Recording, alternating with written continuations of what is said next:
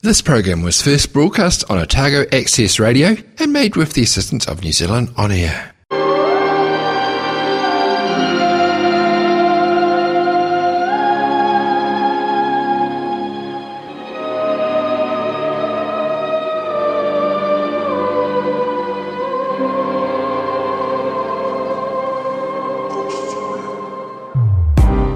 Profile of 20 young poets on Otago Access Radio, a series celebrating the literary talent of young people in Dunedin. Every Wednesday at 5pm, we will hear from another young Dunedin poet about their passion for writing and listen to some of their written work. Episodes from these series will be replayed at 9.30pm on Thursdays and 2.30pm on Fridays and available online from www.oar.org.nz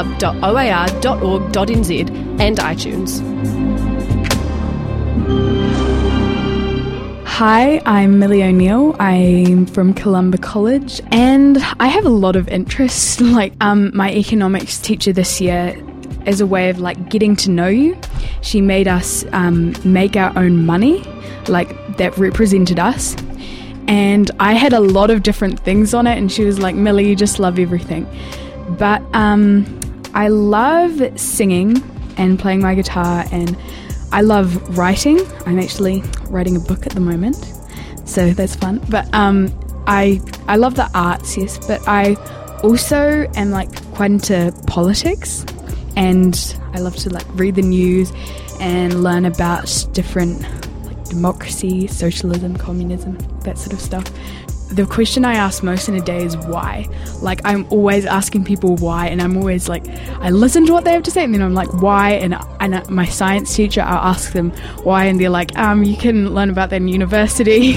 I think it's good to know about the world and not to just like can give you so much insight into people and I, I don't know why to be honest i don't know why i ask why I love like knowing things and sharing new things with people that shock them and I don't know, I suppose just make them think about life and like I'm very into philosophy as well. I love just like thinking about the way we live our lives because so many of us we just even I myself we just go around in circles every day. I go to school, I do my you know, I do all that stuff but it's kind of like it's boring when you look down at us. We're just going around in circles, working, working, and um, I don't really think like that's the meaning of life. Even if there is no meaning, and we're just you know there, which is you know it's going to be different. Everyone has different opinions on that, but um, I think just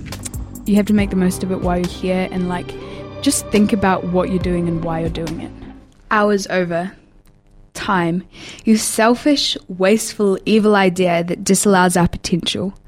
Sounds of ticking, glances to those white numbers on a small screen. Constantly does the audition, vision, gustation, olfaction, and tactition of you chime. Our ears, tongues, fingers, eyes, and noses are sore with voices announcing you. Societal bowing, knees on the rough concrete, while you sit in your velvet throne. And the sounds of those high pitched sound waves waking me from my meditative slumber when the sun has not yet risen. At the taste of my oats, I am reminded that you control me. And the feeling of my palms digging into the grass and the envious aromas arising from my friends' plastic boxes, I am reminded that your brutal whips they call hours over are only half done. What I would do for you to be a dimension I could somehow manipulate, to be as malleable as bread dough. I would play upon all the instruments of life without being limited by you. Tell me where is the key to that? And even when your unmerciful reign is over, you haunt me in the darkness that you find a way to block, with light of street lamps seeping through my window, and the soft warm sheets slowly slipping off my skin as I toss and turn, the cold reminding me that my break from you is nearly over. You wear a sadistic smile on your face, a face of twelve numbers, compatible to the likes of the Jokers. I cannot master you because my genius only sparks when I have much of you, and much of you I will never have. They say I need to control you, but you create an impossible obstacle course of procrastination to get past, using my primitive instincts as a tool. Or maybe, maybe they're right. Maybe the obstacle course is easy, and maybe I'm a fool. It's about my bad time management. I feel like artists, you see them and they take hours and hours to um, paint beautiful paintings, and they're, they're they're good at right. Some are really good at um, you know drawing things in a short time, but some are like they'll have terrible drawings in a short time. But when you give them the time, they're actually better than the artists who drew a um, a good one in a short amount of time. So I think that time, like you need a lot of it to kind of cultivate um, ideas and inspiration. And society is kind of like you need to follow time, you need to always be looking at your watch, you need to get to work on time, and like you can't be late to anything, I'm always late. But there was a thing on Facebook actually that said that's um, like late people are more optimistic and successful. So that's hopefully that works out. But um, just time is something that us that our society is centered around, and it's just this thing like when the sun comes up and when the sun goes down, and I don't think that it's something that we should focus on so much. Like in the holidays, when you forget about the time, it's really nice because you can just, you know, you just have your own time and you're just doing whatever you want to do and pondering, and you can take time and you don't have to stress about deadlines and things. And the product of whatever you're making or whatever you're doing will be better when you're not under the pressure of time. Just my friends, like, they always have me on about my bad time management. And when people first meet, because people often associate like a certain personality or a certain like intellect with being um, like organized or disorganized, like you know, since I'm such a nerd and I'm always like reading Shakespeare soliloquies or whatever, people are going to think I'm really organized and like, but I'm not. I'm so disorganized. Um, I'm messy. I'm. I have a quote: "Chaos is my solitude." So I, I, I, I like if even if I had a choice to be organized, I wouldn't want to be organized, and I feel like just like that constantly my friends having me on about like oh Millie you have such bad time management and organization. I'm like you know what? I don't care. I'm proud of it. So um, that was kind of what that poem was about and like how time is so annoying and I can't really control it. I wrote a play earlier this year and my, my teacher my drama teacher read over it and we ended up like we were going to perform it as a class, but it ended up kind of being a bit too like it was going to be too hard to get all the um, girls in the class to do. Like she just she really saw uh, sort of my philosophies of life coming through it, and so definitely I think that comes through in my work, and also. I have a lot of passions for like human rights, so sometimes, probably not so much in these pieces of poetry, but in other pieces of poetry I write, it definitely like you can see that I'm angry. I've analysed a lot of poetry and looked at it, and I think just some poems are literally just a metaphor for something. So it's really so those sort of poems like you kind of need to analyze. They can be analyzed and seen like whether they're relevant. If if it's um, a really old poem, obvi- like it's kind of good to see whether it's still applicable to you know modern day society. But some other poems are just sort of there and they're like they're just kind of obvious and like stating things and thoughts and emotions and you can't really analyze them so much. They give us a lot of homework and then they give us all these like extra things we can do and all these poetry competitions we can enter I know, we do the odd creative writing and like writing a poem, but it's not something that we do a lot. We more focus on like the grammar and the structure and the essay, transactional writing. I definitely think we do have like enough of it. Um, and people, some people just aren't interested in that, so they can carry on doing what they want to do, but and we can do that in our spare time, and that's hard to fit in. One person that I think is really cool is his name is Titus Kaphar He's an artist. I think he lives in New York. Not sure. Somewhere in America. And um, he was on the TED's um, live radio thing this year. And he's um, does a lot of like black pride art. And I really, really love it. Like, it's really meaningful and sort of symbolic. So he often um, he recreates a lot of old pictures where there was like maybe one black person who was made to look a lot smaller and there's all these white people around them looking perfect and you know beautiful and beautifully dressed and looking like they're important and then he's um, and then the black person underneath them just is made to look like they're nothing And what he does is he like um, he so he first of all recreates the original painting, which is amazing. He has really good talent, and then he sort of destroys it in a but it looks really cool. Um, he puts white paint and he just paints over the white people's faces, which is not it's not really racism against white people if you hear him talk about it, but um, it's it it just looks really cool and it's also aesthetic, but it's also really symbolic of history of um, black people. And then he makes the and he really focuses it on the one. I think poetry like can influence that and or it can influence poetry, so it works um, either way. And I love William Shakespeare. i I'm not necessarily his poetry, like, but his plays I love, and um, I read them and I like perform soliloquies all the time to myself, and I memorize them. And my friends just like, "You're such a nerd." So I have been writing a few songs, and um, I find poetry sounds like you can pretty ma- much make like any really bad poem sound good with music. so I was like I was writing this poem and I was singing it and I thought it was going to sound really good because I was singing it and it sounded good. And then I like spoke it aloud and it just sounded like such a bad poem. so, but um, I do think there's definitely like a relation between poetry and music and songs are a form of poetry. Yeah. I have a lot of things I want to be. Like, so obviously I'm writing a book, so maybe an author, which would obviously relate to writing and stuff. I'd like to write songs, I'd like to write music, so that would obviously translate.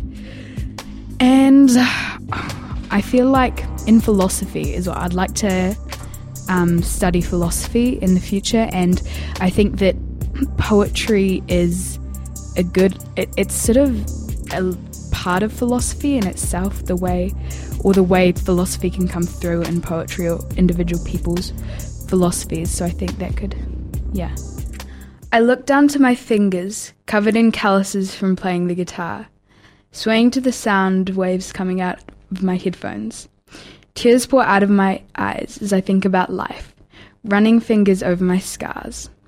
My skin absorbs the salt water, and all of this from a simple thing is vibrations in my bones. I pick up a pencil and I put it on paper, and I write my soul onto it. I'm teleported to a world where anything is possible, where I'm whoever I want to be and whatever I want to be.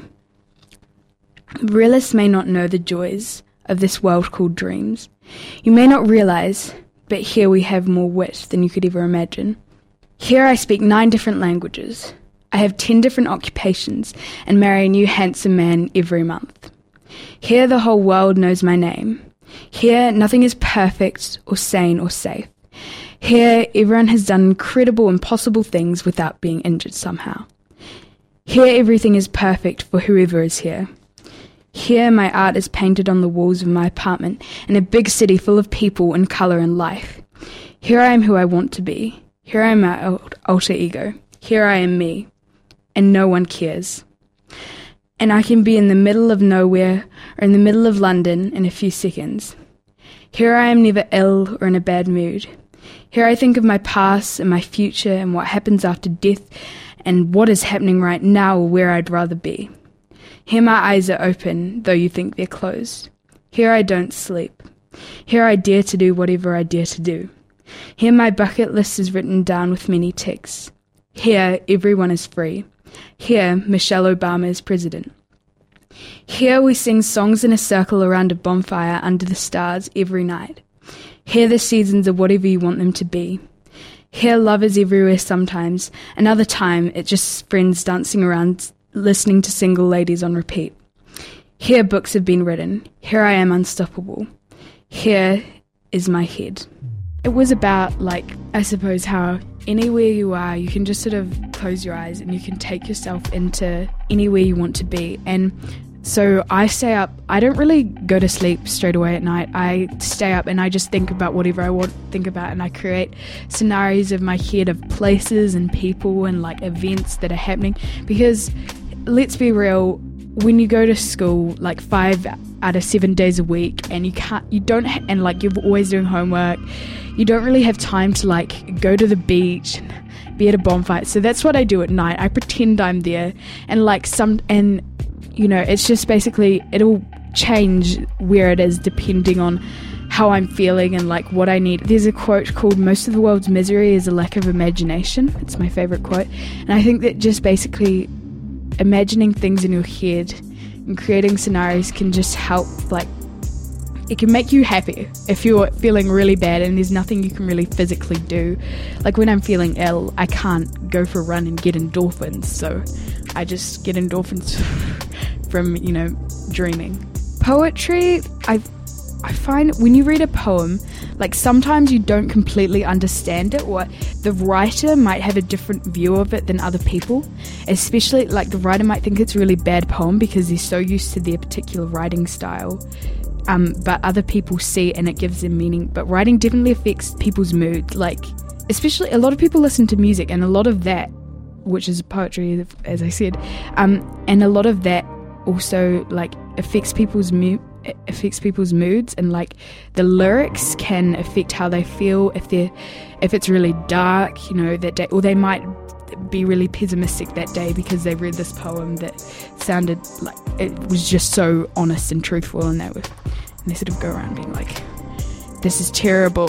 Like life is so bad. And then other times it's like it's all just sunshine and rainbows yay. So yeah and especially if the poem really had an impact on you, if you're like wowed by it, or it, it can really affect your mood. I don't, I, I just sort of like research poems and I'm like poems about so and so and poems about. Sometimes, like, I, I really like the poem, but I don't like the other poems the poet writes. So generally, I have like individual poems that I'll like, and then I'll keep on moving on to like new poems that I'll like, and yeah. Yeah, so I'll start off by writing the phrase, and then there might be another phrase that come into mind and then i sort of find a way to like bind them together into one piece of work. Um, and i yeah i suppose i edit them. Sometimes i do it on my computer sometimes i write it by hand um, in my like notebook.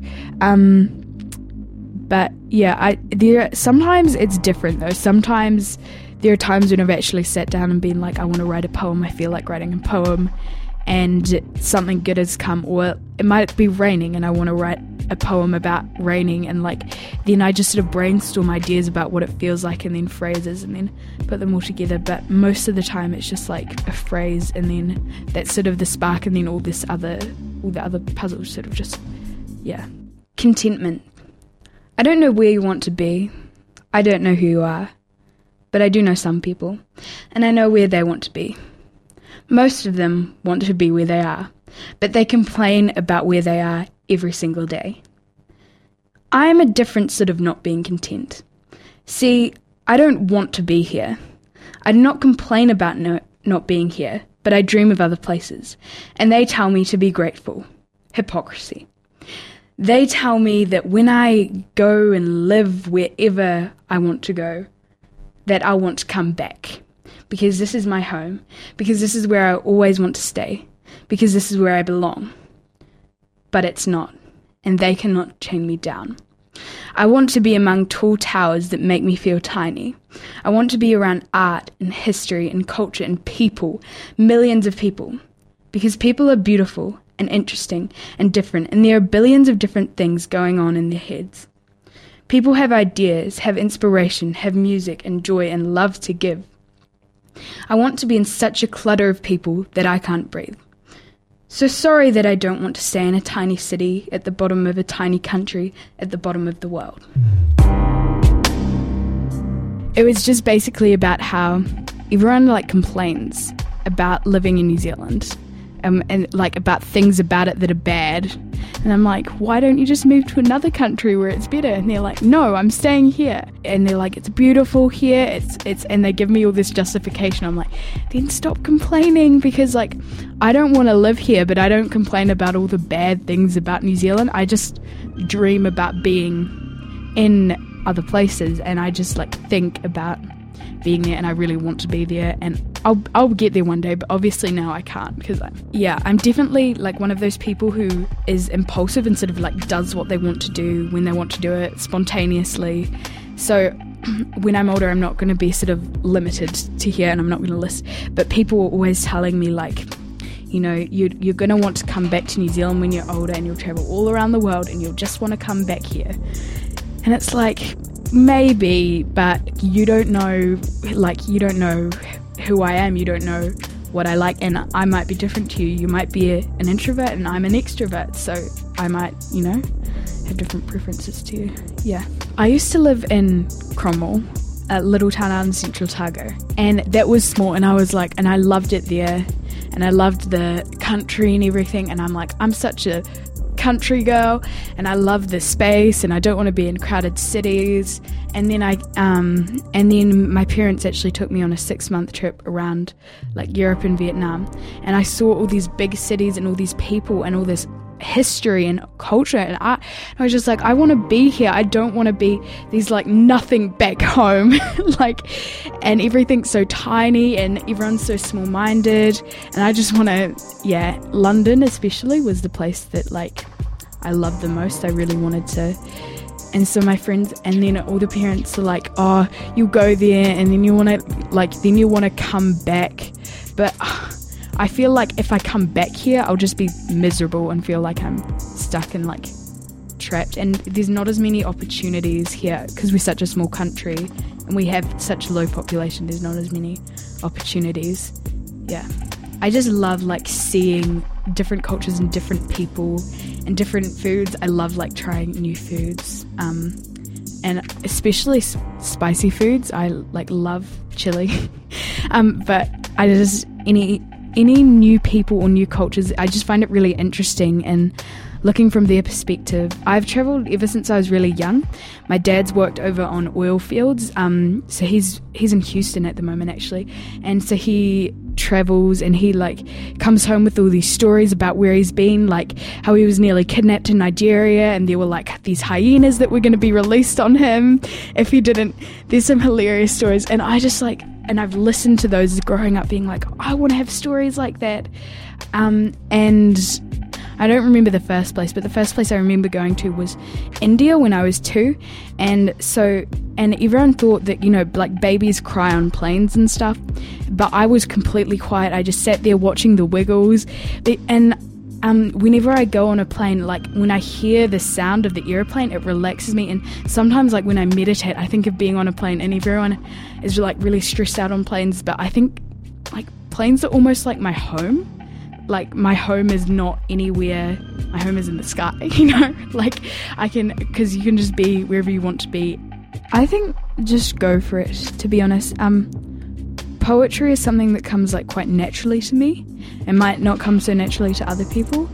Um, but I think just sort of surround yourself um, in places where you could find inspiration and don't try too hard, don't force it to happen because it's not going to be good if you force it to happen. Like, it's going to be good if it comes out of um, a place when you're feeling really inspired or happy or you know when you're feeling really strongly an emotion or you're in a really happy place or you're I don't know, you're in somewhere and you're just thinking about all these things.